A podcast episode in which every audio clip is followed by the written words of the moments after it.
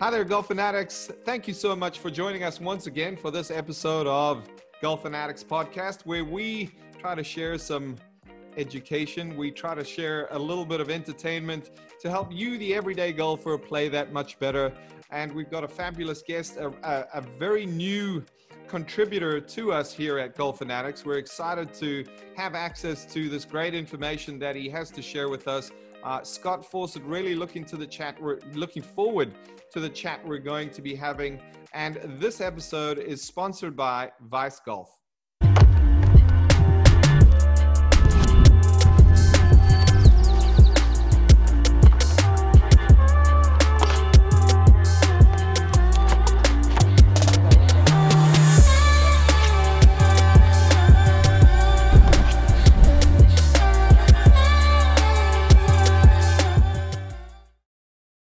Heard Scott Fawcett.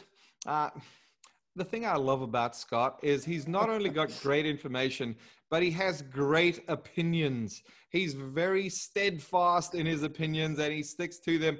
And you know what the best part is is he's got the numbers to back up most of what he's saying, but we're going to get into a little bit of that today. Uh, Scott is a recent addition to us here at Golf Fanatics and he had a tip last Friday. I loved it. I love the simplicity of the information. Scott, can you give us firstly welcome? Thanks so much for joining us. Absolutely, thank you, thank you. I hope that the uh, the data that I have to bring it doesn't that makes it more than just opinions, though. That's uh, that's where I get myself well, in trouble quite yes, often. Yes, exactly, exactly. You know, a lot of a lot of our discussions can seem like opinions, and uh, I know for most people they are just that. Uh, you have what seem like opinions backed up by data. Unfortunate for your uh, your foes when it comes to and debating on social media. so, uh, Scott, give us some background. T- tell us a, a little bit about what you do. Yeah, you know, I'm a, I'm a former playing professional who's got a pretty in-depth background in, in mathematics and more than anything, a little bit of poker. I'm not necessarily that great at poker, but studying poker at a high level really allowed me to take my math background and apply it to golf and in essence solve course management. And, and honestly i would say the psychology of golf along with it. And you know getting to work with players like bryson dechambeau and will zalatoris when they were still amateurs and really springboard their careers to what they've done it's just um, more background on the efficacy of what it is that i teach and how it is that i teach it. It's it's a lot of stuff that has been taught for a long time but bringing the data to support it all is really what allows players to buy in. But then, to be perfectly honest, I was a total lunatic myself on the golf course when I was playing professionally. And so I know all the crazy stuff that goes through everyone's head. And I basically just try to speak as bluntly to that as physically possible because I, am obviously a believer in direct language. There's no reason in tiptoeing around the crazy stuff in our heads. And I'd rather just address exactly what's going on so we can solve it and then move on. You know, I say to a lot of my students, um, I'm not here to make you feel good. I'm here to make you play good. and and let's just get to it. Let's cut to the chase um, and get some good information out there. So Scott, obviously, you know, we're recording this just at the start of Masters Week, but everyone's going to be watching this on the Saturday of Masters, so they're going to have the advantage on us as to who's in contention, how things are going. Um, we're going to have to lay things on the line a little bit uh, with predictions. And one of the players I know you've done work with, you've mentioned his name already, Bryson. I would love to chat with you about, you know, it seemed like the November Masters, the most recent one. Uh, Bryson went in there with a very aggressive mindset. Everyone was uh, excited to see how he handled the golf course, and things did not go well. Uh, you may or may not have insight to this, and you certainly don't have to share anything with us um, pertaining to that uh, if you don't want to. But what do you think Bryson is going to do differently this year to what he did in November? Well, going back to November, actually, let's go all the way back to the PGA. To be perfectly honest, I, you know, I, I worked with Bryson for a couple of years while he was, you know, his last year before he won the NCAA's and the U.S. Amateur and then when he first turned professional and you know Como and I are, are really good friends for the last 20 years and so I work more with Como now with trying to get the information to Bryson in that manner. And back to the PGA at Harding Park, I told him I was like, the guy needs to be hitting driver on basically every single hole out here. And he hit way too many three woods. And I told Como after the tournament, I'm like, dude, I'm telling you, he's got to be hitting more drivers than that. That is his advantage. Yeah. Well, now we go to the U.S. Open, and he actually pulls it off, hits driver almost everywhere. To be perfectly honest, too often because two and eight both dog leg to the right, and his preferred shot shape with driver is a draw. So even hit driver on those, I was like, no, he needs to be hitting three wood on those to the corner rather than trying to cut driver. Well, now let's go forward to the Masters back in November, and, you know, the day before, like I was the biggest proponent of the 48 inch driver attempt because he's literally almost unbeatable if he can get that thing in play. It's just, it's such, it'd be like me playing in a, in a, you know, a boys 12 to 14 junior golf tournament. It's just not, it's not fair.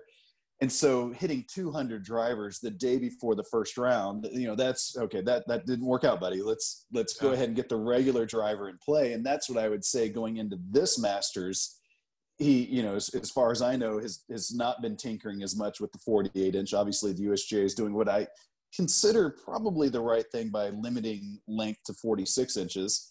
Um, what I'll tell you, I mean, I got a text from Como in, in typical Como fashion at 6:45 this morning saying, "Hey, are you around?"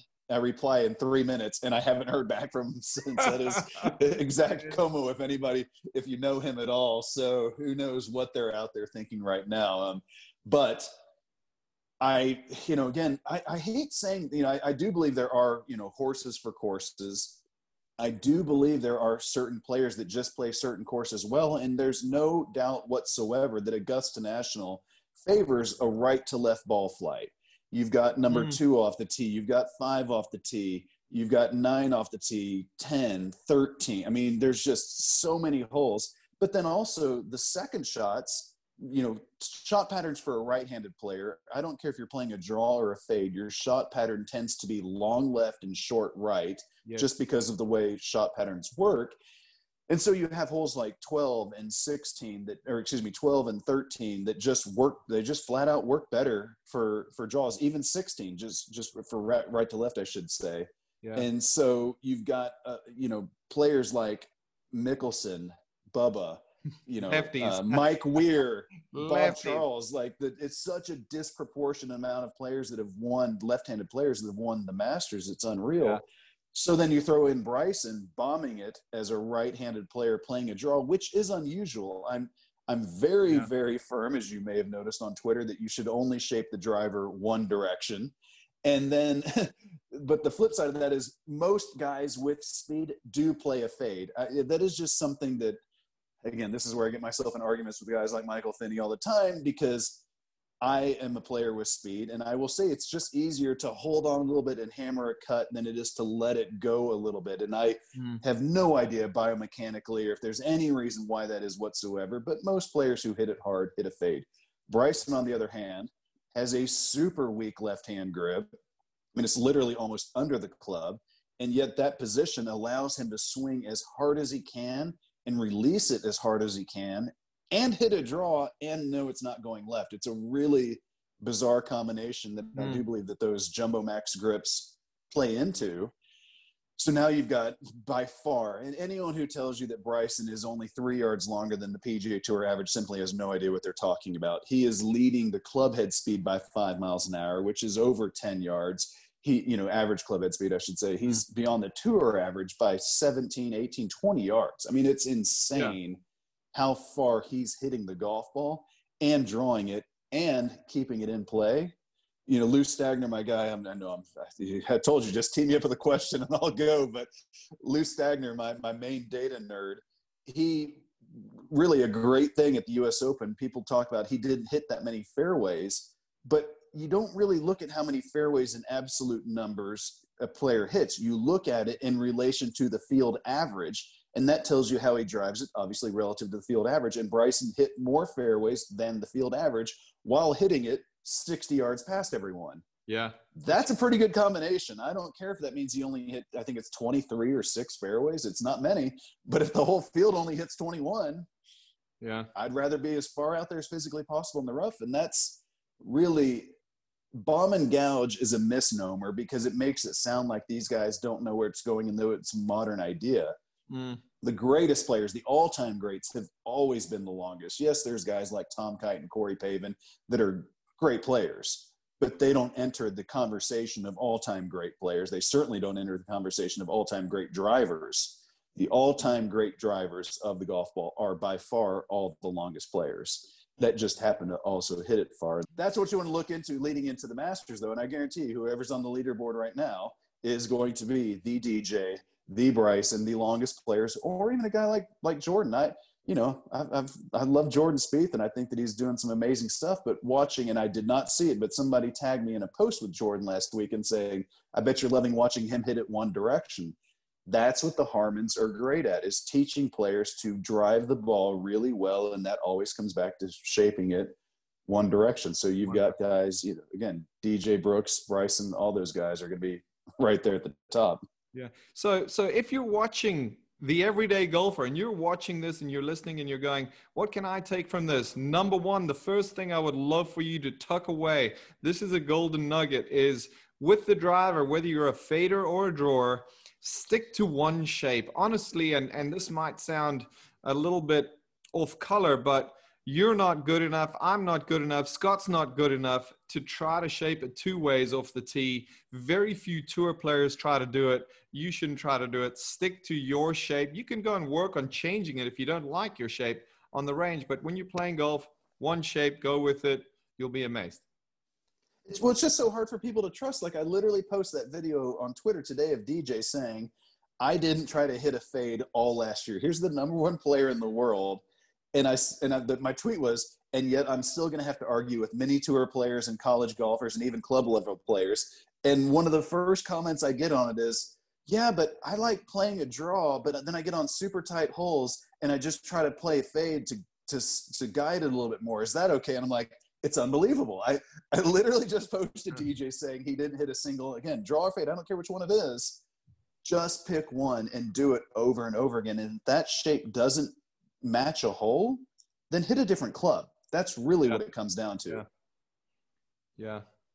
Um, I like that. I, I think that's so good. I, I, preach, obviously, you know, I love your information, Scott, and I share a, a lot of your tenets, your, your ideologies with my students in in an attempt to try to get everyone.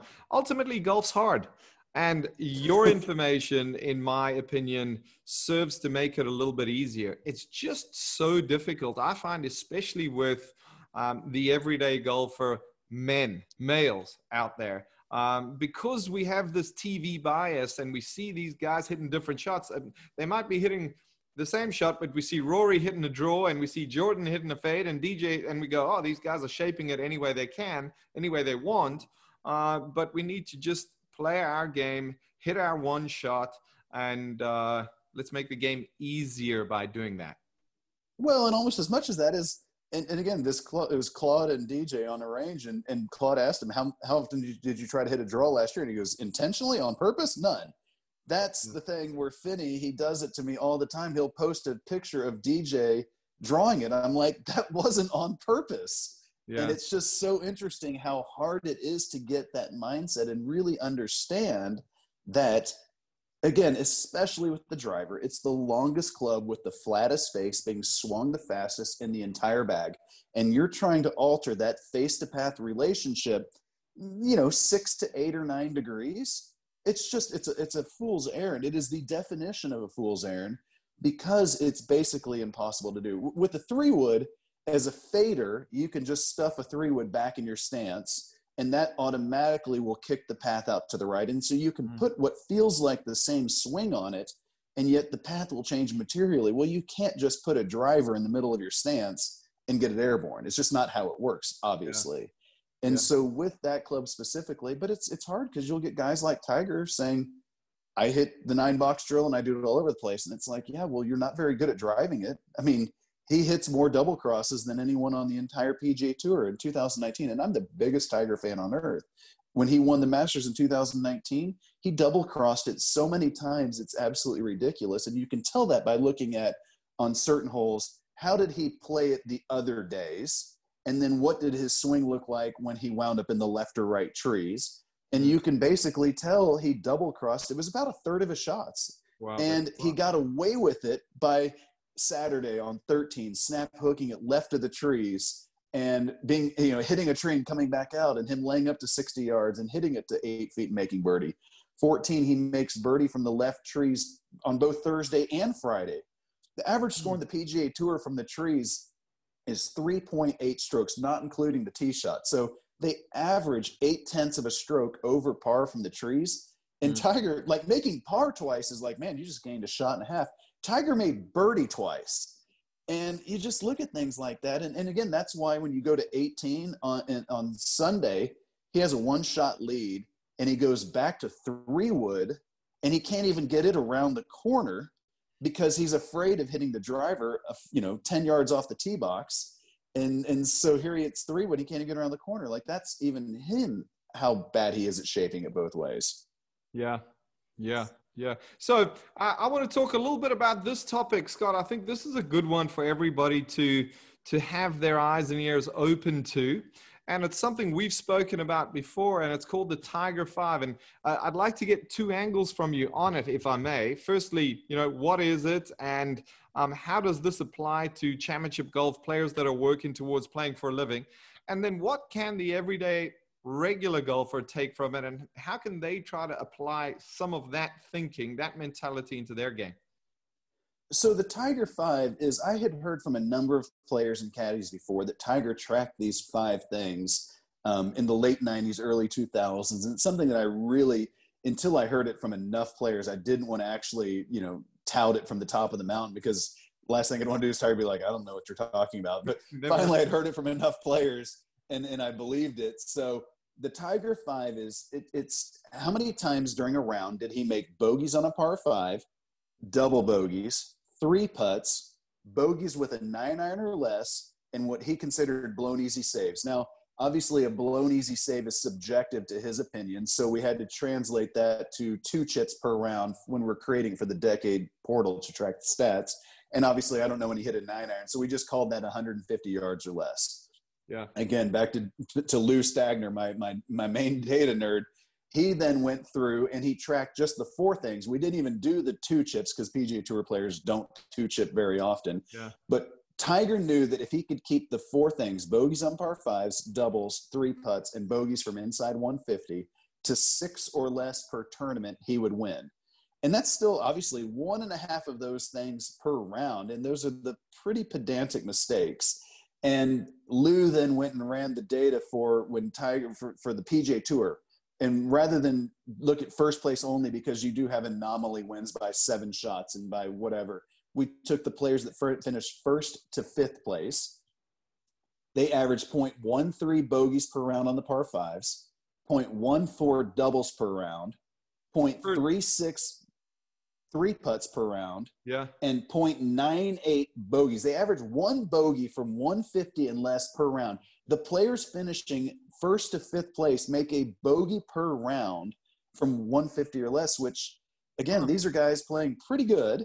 And they're also guys, you know, the distance debate, we're not even going to get into that, but they don't have 150 less per round on 18 holes. They've got it on, you know, eight to 10 or 12 times per round. And they're making bogey once per round from those eight or ten ish times. Hmm. But when you sum those, those are four top five finishers, yeah, yeah, when you sum those four categories, total points per round is 1.61, which is obviously then 6.4 per tournament. Tiger somehow basically figured out exactly that if he could average six or less of those per tournament, he'd win. And he essentially, just from his intuition, golf IQ, blessing from God, whatever you want to call it. Tiger figured it out. But the key to this, especially for the at home player, is none of those things are go hit more greens, go hit it further, go make more birdies, mm. go, nothing. Make more putts. Don't do the stupid things. And I say it to be as blunt as physically possible. If you finish a round of golf and you think I should have shot lower than I did, hey, we all do that every single round, just to be clear. But there's only one of two things possible. You're either not as good as you think you are, or you made stupid mental mistakes. That's it. There, there can't be anything else. And obviously, nobody wants to admit they're not as good as they think they are. And I, I use that just as leverage to try to talk people into you need to prioritize time to think about your strategy and mindset. Again, we all finish every single professional player that I ever talked to. I'm like, what's your best turnaround ever? 62 or three did you play as good as you possibly could have? Oh no, I mean I wasted six shots. My best round ever as a, as a playing professional, I was 10 under through 12, and I shot 62, 10 under. And all I could talk about at the Outback Steakhouse with my buddies that night was the stupid stuff I did on the last six holes. And they're like, you just shot 10 under. Yeah. And I still was complaining about mistakes. That's what we try, like with the decade process and decade mindset, is to clean up those things. Decade is just a six step acronym. You can't make a mental error if you just trigger through these six things really quickly. And that ultimately is, again, the, the content that I hope to bring to, to golf fanatics but it really it's just it's the dumb stuff that you do every single day. And rather than figuring it out after the fact we're going to get you to realize it in real time. Hey this is kind of what i mess up every week. Mm. let's stop doing that. Yeah yeah. So scott if you were to say let's do this. If you were to give the 10 to 20 handicap golfer three things to do. And this is a broad statement i get it okay? And it's not unique to to any one person. It's the golf population in the world. If you were to say to them i want you to do three things better what would it be? It can be two it can be four.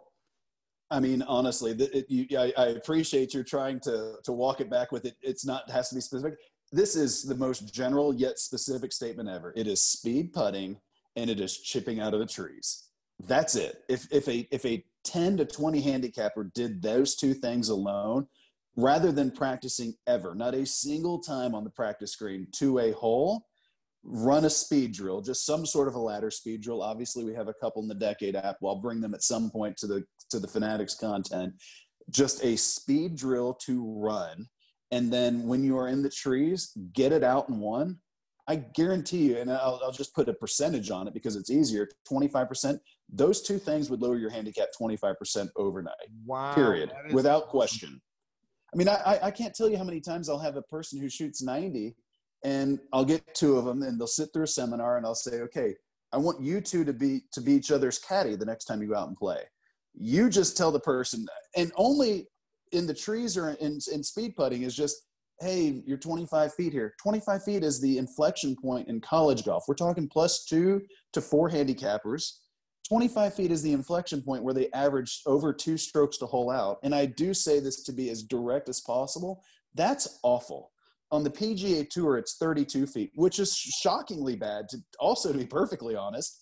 But there's just no chance a college golfer can't get it down in two from 27 or 8 feet every single time. And but that comes back to prioritizing and recognizing that speed is by far the most important part of your of your, of your putting. Once you have a putt with any break whatsoever, the speed you hit it actually controls your line more than the line you hit it on, which is hmm. I'm, I'm saying that half tongue in cheek, but not.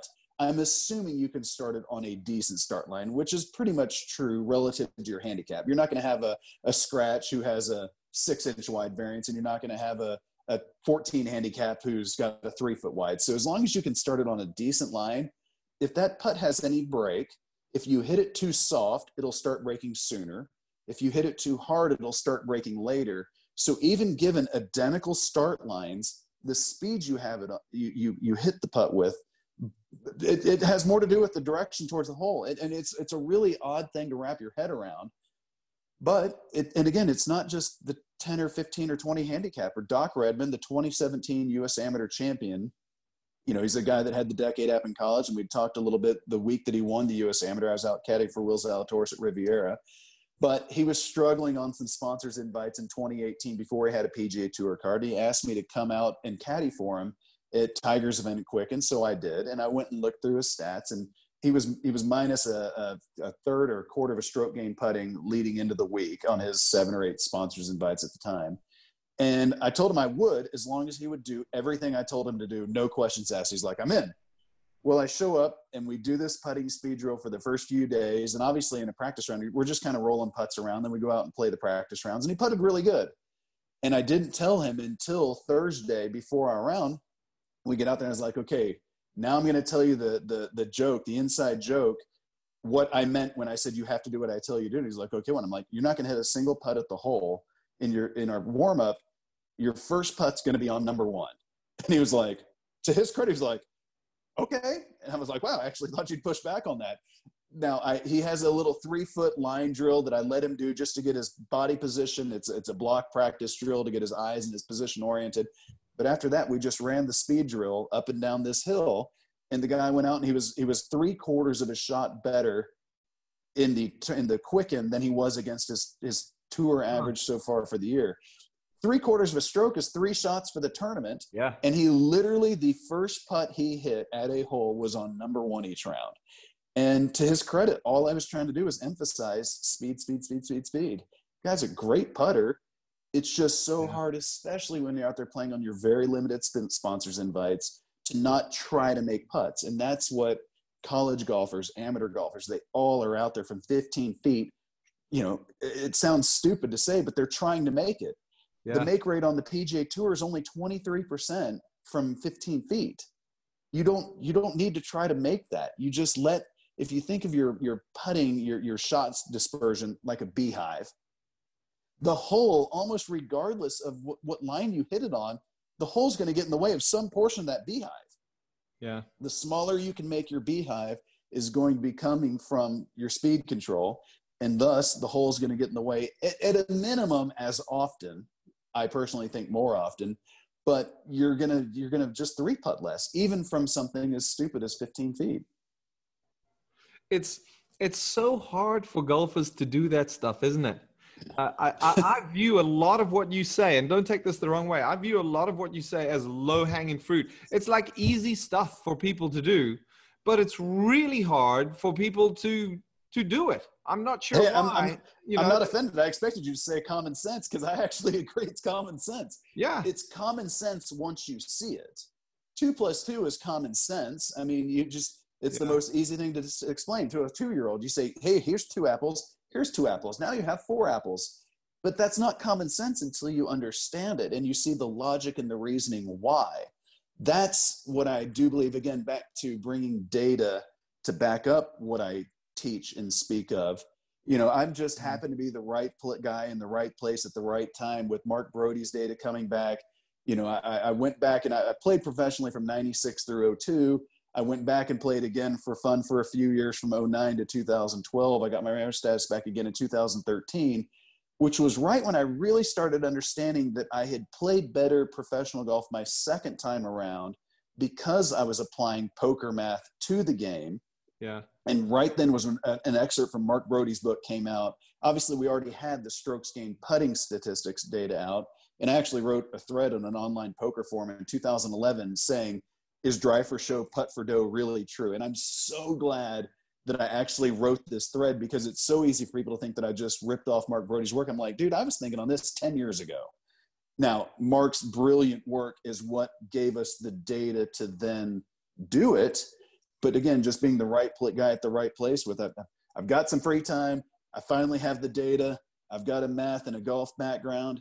You know, it's the it's the Reese's peanut butter and chocolate coming together. Like that's a brilliant thing if as long as you know how to do it. Yeah. And that's really what was, you know, again, like just having Will Zalatoris happening to be a junior golfer at my home course, um, 2014, you know, seven years ago now.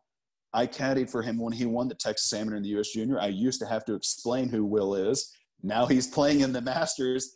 It's awesome. it's impossible to play in the Masters unless you've won a tournament or you're at least a member of the PGA Tour. The guy's not even a member of the PGA Tour, and that's how good he is. The other guy that's in there in the exact same uh, same way in the top 50 world amateur rankings is another 24 year old Robert McIntyre he's another one of my students and that's the fun thing is as you see these guys out there collin morikawa sat through my seminar in college maverick McNealy, all these kids that are the under the age of 25 i've literally worked with essentially every single one of them and that's the fun part for me not just because i get to drop names and have people give me a hard time on twitter because i get to say like kids don't beat your head into the wall the way that i did. Here mm. are the cheat codes to make it into into language they understand. This is the cheat codes to to fortnite but we're playing golf. And that's it's been so rewarding because again i i really do believe that i was a much better player than my results ever ever indicated and now i know why I just couldn't figure it out at the time. I, I was a I, I didn't play I didn't I wasn't a single sport athlete. I played everything all the way through high school. I was just totally inexperienced, even as a playing professional. And the game just takes a long time to learn how to play well. You you know if you're mm-hmm. if you're getting a tennis lesson, if you're getting a tennis lesson, you can you know you can just sit on the court and you're getting exact feedback. That was good. That was good. That was bad. But in golf, even on a driving range, you can hit a drive that looks horrendous. But if you're using the correct strategy, it might actually be a totally functional golf shot. And that's mm. the thing that the driving range is just such bad feedback. Um, but really trying to get people to understand shot patterns. That's again the very first video that I put into Fanatics is, hey, we're going to talk a lot about math here. It's not hard. It's basically two plus two. We're also going to talk a lot about shot patterns I just want to explain what I mean by that because the, the light bulb, for most people, I don't have to take it further than that. for most people, once we've talked about the basics of the math and the basics of the shot pattern, you can kind of figure it out from there. It's again, it's not rocket science. Yeah, yeah. It's it's can the golfer commit? And I find when someone's got when someone's got some skin in the game and they're playing professionally and they've got to find a way to go and beat Rory McIlroy, um, they're like, okay, give me what you got because I need as much help as I can get to beat him. But when people are trying to break 85, they're like, nah, I got this. I got, this. you know, it, it, it really, it is quite interesting. Scott, I do want to go here a little bit with you. We've had way too much agreement thus far in this discussion, okay? And so now we've, got, we've got to go somewhere where I know we have opposing views, okay? Opposing views. And so I'm going to let you go first I'm I'm happy to go first if you want, either one. Uh, but I but seeing as though you're the guest, you're going to go first. I'm going to give you 30 seconds to explain why you are against a rollback. You, Their distance is not a problem, period, for 99.9% of golfers. That's just a fact. The USGA distance report, they even say the same thing. If a golfer averages, and I'm making these numbers up because Lou knows these way more than me, but if a player averages 250 or 270, the length of golf course they should be playing is 6,300 yards. Again, I'm, don't hold me to that, but yeah, there's yeah. some number in there to where distance is just not a problem for 99% of golfers. So the alternative to that is bifurcation. We have a tour ball. And the problem with that is, and this is when I was at, the Phoenix Open last year, we've got Kevin Chappell out there in, in mid mid knee socks He's got a hood on. He's got a flat bill hat. You know, I'm 47. I would look like an idiot like that. But you know what? Kevin Chappell looked pretty damn cool doing it. And there were about a hundred kids on the driving range who saw themselves in Kevin Chappell. And they were like, you know, I can relate to this. If we were to roll bifurcate the ball, the, the what you've seen in the last few years with Morikawa, Bryson, Zalatoris, Maverick, Doc Redman, all those guys, it doesn't disappear but when you turn professional after the NCAA championship, that's June 5th usually, your first start on the PGA Tour is in four days at the Memorial, typically for the guys that are actually going to be getting and earning the sponsors' invites. You have no choice but to take it. And this is where people they, they get it wrong when they're like, you're, you're saying that uh, uh, you know a player like Zalatoris, who's one of the best ball strikers. I've been saying this for a long time, best ball strikers on the planet he couldn't play like no he could not play to the level that he does with a different spinning and or distance ball. People take that too far thinking that i'm like assuming he'd shoot 80 like no he'd he would have a 70 scoring average instead of a 69 scoring average. But it would be just enough that while he was getting used to the ball he would burn through at least half of his sponsors invites. Next thing you know he's at q school because of the new wraparound season. There's just not enough time so then the flip side is okay, well, they should start playing the bifurcated, the pro ball before. Well, nobody's good enough that they can give up 10% of distance and still be the number one player in the world. So now they're not even the ones that are getting the endorsement contracts, that are getting the, the sponsors' invites. There's just the, the, the more that we bifurcate, okay, well, then okay, never mind, it should be when you play college golf. Okay, well, what's me, the, the 47 year old mid am? Am I supposed to play the bifurcated ball in the US amateur and the US mid amateur, or and then my other ball? Because now I'm just punting money in my Friday Wolf game. No matter where you bifurcate, you keep pushing the decision younger. And at this point, the only gains in distance, period. The and I know you got a ping hat on, and the ping guys are touting their distance every single week. The only gains I think in it's all about accuracy. they, tout- they do tout accuracy. Well, the, the only gains in distance in the last 25 years have come from an increase in clubhead speed. I have taken, and I did it on Instagram Live because somebody was giving me a hard time. I'm like, fine, I'll do it live.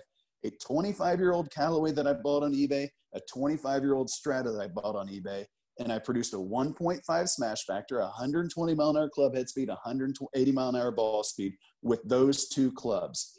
Yes, a larger club head allows me to do it more consistently, but the old equipment can do it just the same. And so anytime someone goes and gets a new club and they're like, I picked up 20 yards, no, no, your old club was fit terribly, period.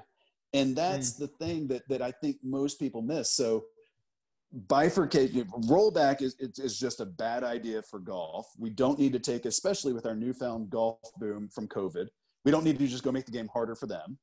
And bifurcation would, for sure, I guarantee you, age the tour a few years, which would then be harming our youngest demographic from being able to see those young, hip guys out on the range and make them fall in love with the game because they are our USGA stewards in 25 years. Without the stalwarts, the game will die. That wasn't 30 seconds. Perfect. Right on. I got a lot to shove onto your side of the table. That was, a, that was Scott Fawcett 30 seconds right there, ladies and gentlemen. That's actually a good point. What's your point? Why? I mean, here's here's my take okay i i must say i agree with the vast majority of what you say um, the only reason i i'm not in favor of uh, rolling the ball back for everybody uh, in other words i'm in I would be in favor of testing uh, professional level bifurcation. I think uh, yes it would take some time in order for the players to adapt but these players are amazing and just like they adapt to a new driver they're going to be able to i believe adapt to a new ball.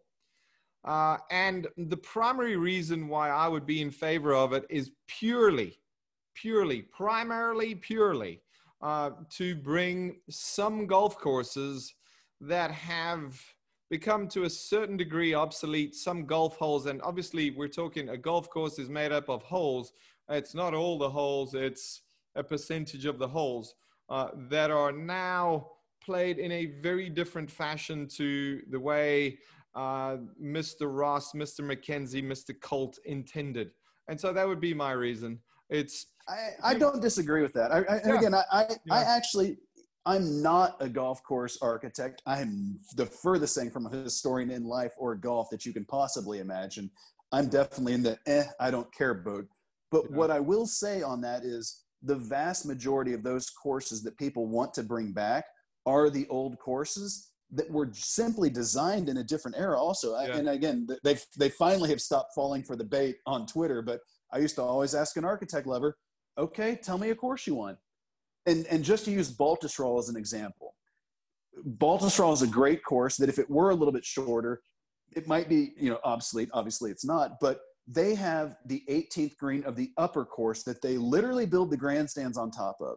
The vast majority of the old courses simply are not big enough from an infrastructure standpoint because you have to have a corporate village. And it is a huge um, piece of land that is required for it and so they'll always say you know xyz course in number 18 usually they could build it over the, the grandstands over a putting green or whatever but if you go to 16 or 17 there will always be absolutely no room whatsoever because they are the golden age courses. Mm. There just isn't room. And so I bet you there's maybe five courses that could be actually could actually be brought back to life. Yeah, I, I, But- I was thinking. I was thinking. There's there's 12 to 15 courses worldwide um, that are ah that one that one ain't gonna do it. You know that one ain't gonna do it. Um, and and there may be there may be more, there may be less, but it's it's not a lot.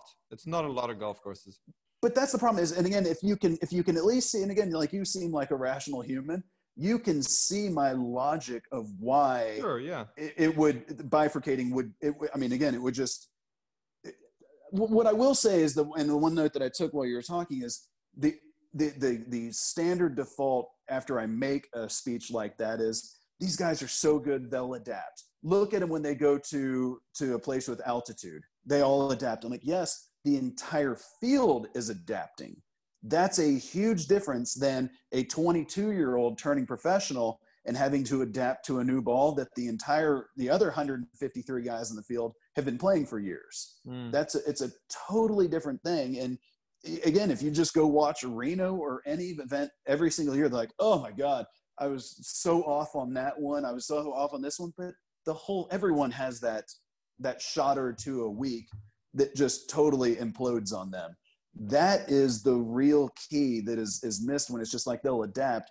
It's that the entire field is yeah. adapting versus just a couple of players, and most importantly, on literally four to seven exemptions. Like it's not many players are even getting their full nine now between the NCAA championships and you know you get a couple guys like like Matthew Wolff that's coming out with a huge pedigree that mm-hmm. get the full nine, but aside from that, Zalatoris, you get three or four starts, and then if you haven't done anything in those, you're kind of done. And back to the drawing board, yeah. Back to the drawing board, and then you are talking a year. Maverick McNealy, an amazing player, two years on the Korn Ferry Tour. Will Zalatoris, a couple years.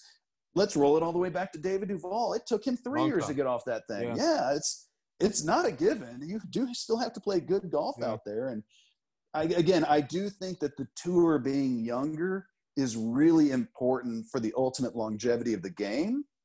That's my main argument. Again, especially to the the historian folklore crowd that loves it so much. I'm like, if you want the game to thrive, you better get used to hoodies and mid knee socks and flat bills because if we don't have those, we don't have we don't have a future. I mean, we really just don't have a future.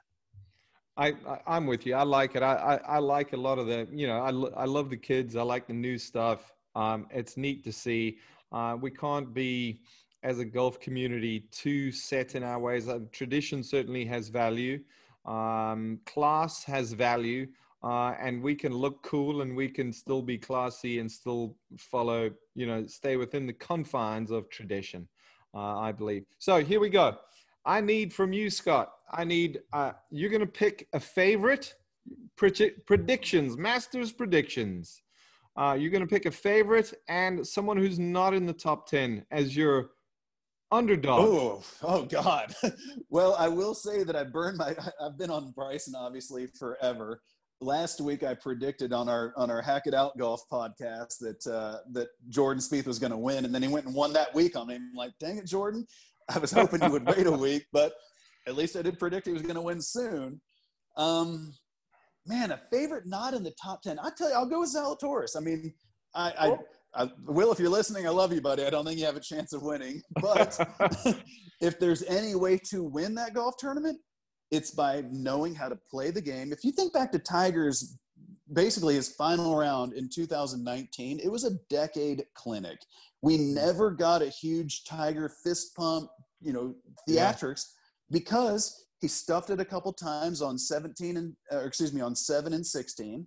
And he hit it to the middle of the green on 13 and 15 and had two putt birdies. And aside from that, he just didn't do anything stupid. It, it was the most textbook perfect decade round of golf possible. Mm-hmm. And if there's anyone on the planet that can do that for 72 straight holes, it's Will Zalatoris that guy could easily ball strike his way to a championship. That said, nobody's ever won it as a first time entrant. I'm assuming nobody's ever won it who's at least not a member of the European Tour or PGA Tour. That, I doubt a that Korn Ferry guy's ever won it. Yeah. Okay, um, so you're going with Will, with Will as your your underdog. Who's your favorite? Uh, you know, I'm actually I, I was I was doing it just for spite, saying Jordan last week, but I'm going to go with Bryson. I mean, the guy's just hitting it so far it's ridiculous and he's drawing it and there's just no getting around that obviously bubba's a great left-handed player that's won it twice. It doesn't seem like he's been on his best form for the last uh the last year or so. Yeah. I mean dj again he can play the dog legs by drawing a three wood he will not cut the drive draw the driver but he can play that. But now he's going back to three wood which for him let's call it 290 he's giving up 60 yards to Bryson. You just mm. you can't give up that much. And you just have to be perfect everywhere else. So mm. I'm gonna take Bryson in a landslide. Okay, so you got Bryson and Zalatoris. Now everyone's going to be watching this on Saturday. Is that so fair? Because I've got both of their autographs right here on my floor. Is that uh, Cool. Yeah, you know, you, you, you're keeping it close, all in the family there. I see. Um, I'm, and I'm gonna go. Uh, and I I picked these players. My son can vouch for this because we have every major championship. We have the same bet. Uh, pick a favorite. Pick an underdog. And I picked uh, these two players the other day prior to Jordan winning. I actually wanted Jordan to lose in a nail biter by one because then he would have been triply fired up to get to Augusta this week. So I'm going to go with uh, I'm going to stick with those two players, Jordan, and I like I like that the, the throwback Cam Smith. I just like Cam Smith. You know, I don't know enough about his game to be honest. I, I don't watch. It's it's funny because people don't believe me. I really really don't watch any golf. I mean, I know obviously that guy's playing some great golf. I still don't really know anything about him, but the guy keeps on playing good every single week it seems. So, which shape does he hit it? You know, I, I, I, I, I must probably know less about his game than you do, other than he does well and he finished uh, he finished like top three, I think, in November. Um, I think he's a gamer. Yeah, he he's a great strikes me as a gamer. Yeah. He's he's not afraid to compete, uh, which I like. if you go out there with a blonde mustache every once in a while, I think you've got to be a, a gamer because you just don't care what anyone thinks. Exactly. That's what I like about him. Okay, Scott, quick, fast finish questions. Uh, this has been great. All Thank you. So, fast finish, I'm going to fire two options at you. You just tell me which one you go for. Okay. Uh, Jack or Tiger? Tiger, Open Championship or the US Open? open, Walk or ride? ride. You're such an old geezer. Um, uh, would you rather be the best iron player or the best driver? Driver, Interesting. Uh, Linksland or Parkland? Parkland, Jeez. Um, Annika Sorenstam or Mickey Wright? Annika, Pebble Beach or St. Andrews? St. Andrews, Oh, you, you, you I, I- I would have, I would have had you wrong on that one. Caddyshack or Tin Cup? uh, Caddyshack. You got to go with that. Uh, Yeah, I had to Rolling I had to think about the that. Beatles? What's that? Rolling Stones or the Beatles? Beatles, Interesting. Uh, win a major championship or win the money list? major. I'm assuming that I'm, ass- but I'm assuming you also made a lot of money.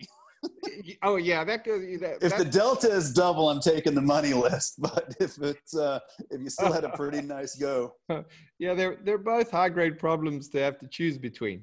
Um, Okay. And then I always have a bonus question that is slanted towards my guest, and so this question is is right up your alley. Okay, would you rather have um, a brand new, current, modern day 46 inch hot face driver? Or would you rather have a 42 and a uh, half inch X Dynamic Gold X100 persimmon driver? Which one? I mean, I, hitting the ball far is just fun. I, I mean, again, It is. I, I It's it's, just fun. I mean, again, this is where I, I do think the historian crowd needs to to tap the brakes a little bit because it's just fun to watch the ball sail. And, and I get it; it's all relative. And if everyone were hitting it shorter, it'd still be relative. The game is so hard. The game is so hard; it's ridiculous. And we just need to make it easier. It would have a lot more buy-in from everyone. And and I do just think that distance accuracy none of it's none of it's too easy i actually but i want to clarify one thing when you say Yeah. driving versus irons Yeah. the reason i say that is and again Mark Broadie's correct in the math the best players are the best strokes gained approach guys Yeah. excuse me but if you drive it well it's pretty hard to mess it up from there and again hand in hand with driving it well you you're typically going to be a pretty good iron player Yeah. but I am a pretty good player. Again, I get a hard time for this all the time, but I really I'm not a I'm not a member to country club. I haven't really played golf in the last 10 years at all.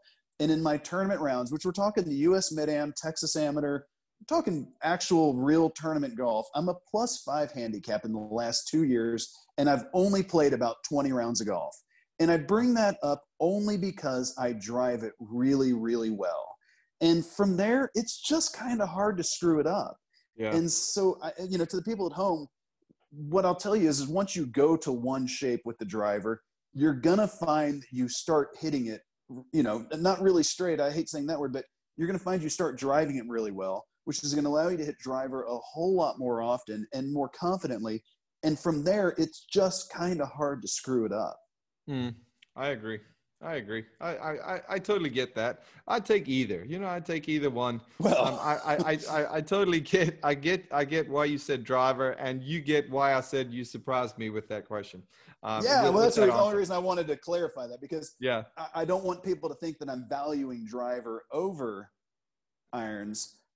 They're both important, but if you you know, again, I've got a player I'm going to caddy for here. I hope he's not listening. I'm caddying for Zach Boschi with Viktor Hovland in uh, in New Orleans here in two weeks. Cool. And Zach's been struggling with the driver, and there's part of me I'm like, what are we getting into here? Because luckily it's a team event, so you know Viktor's yeah. Viktor's a decent player. If you haven't noticed, he can cover us if we can get it deep, off the tee, sure. though. We're gonna be fine, and it's just. Uh, but if somebody were like, "Well, I'm driving it really well. I'm just not hitting my irons great," I'd be like, "Eh, we'll get it. We'll get by with that."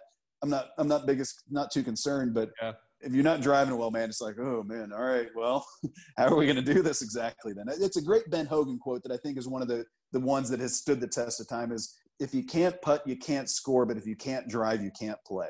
And I really think that that's just an amazing, amazingly accurate quote.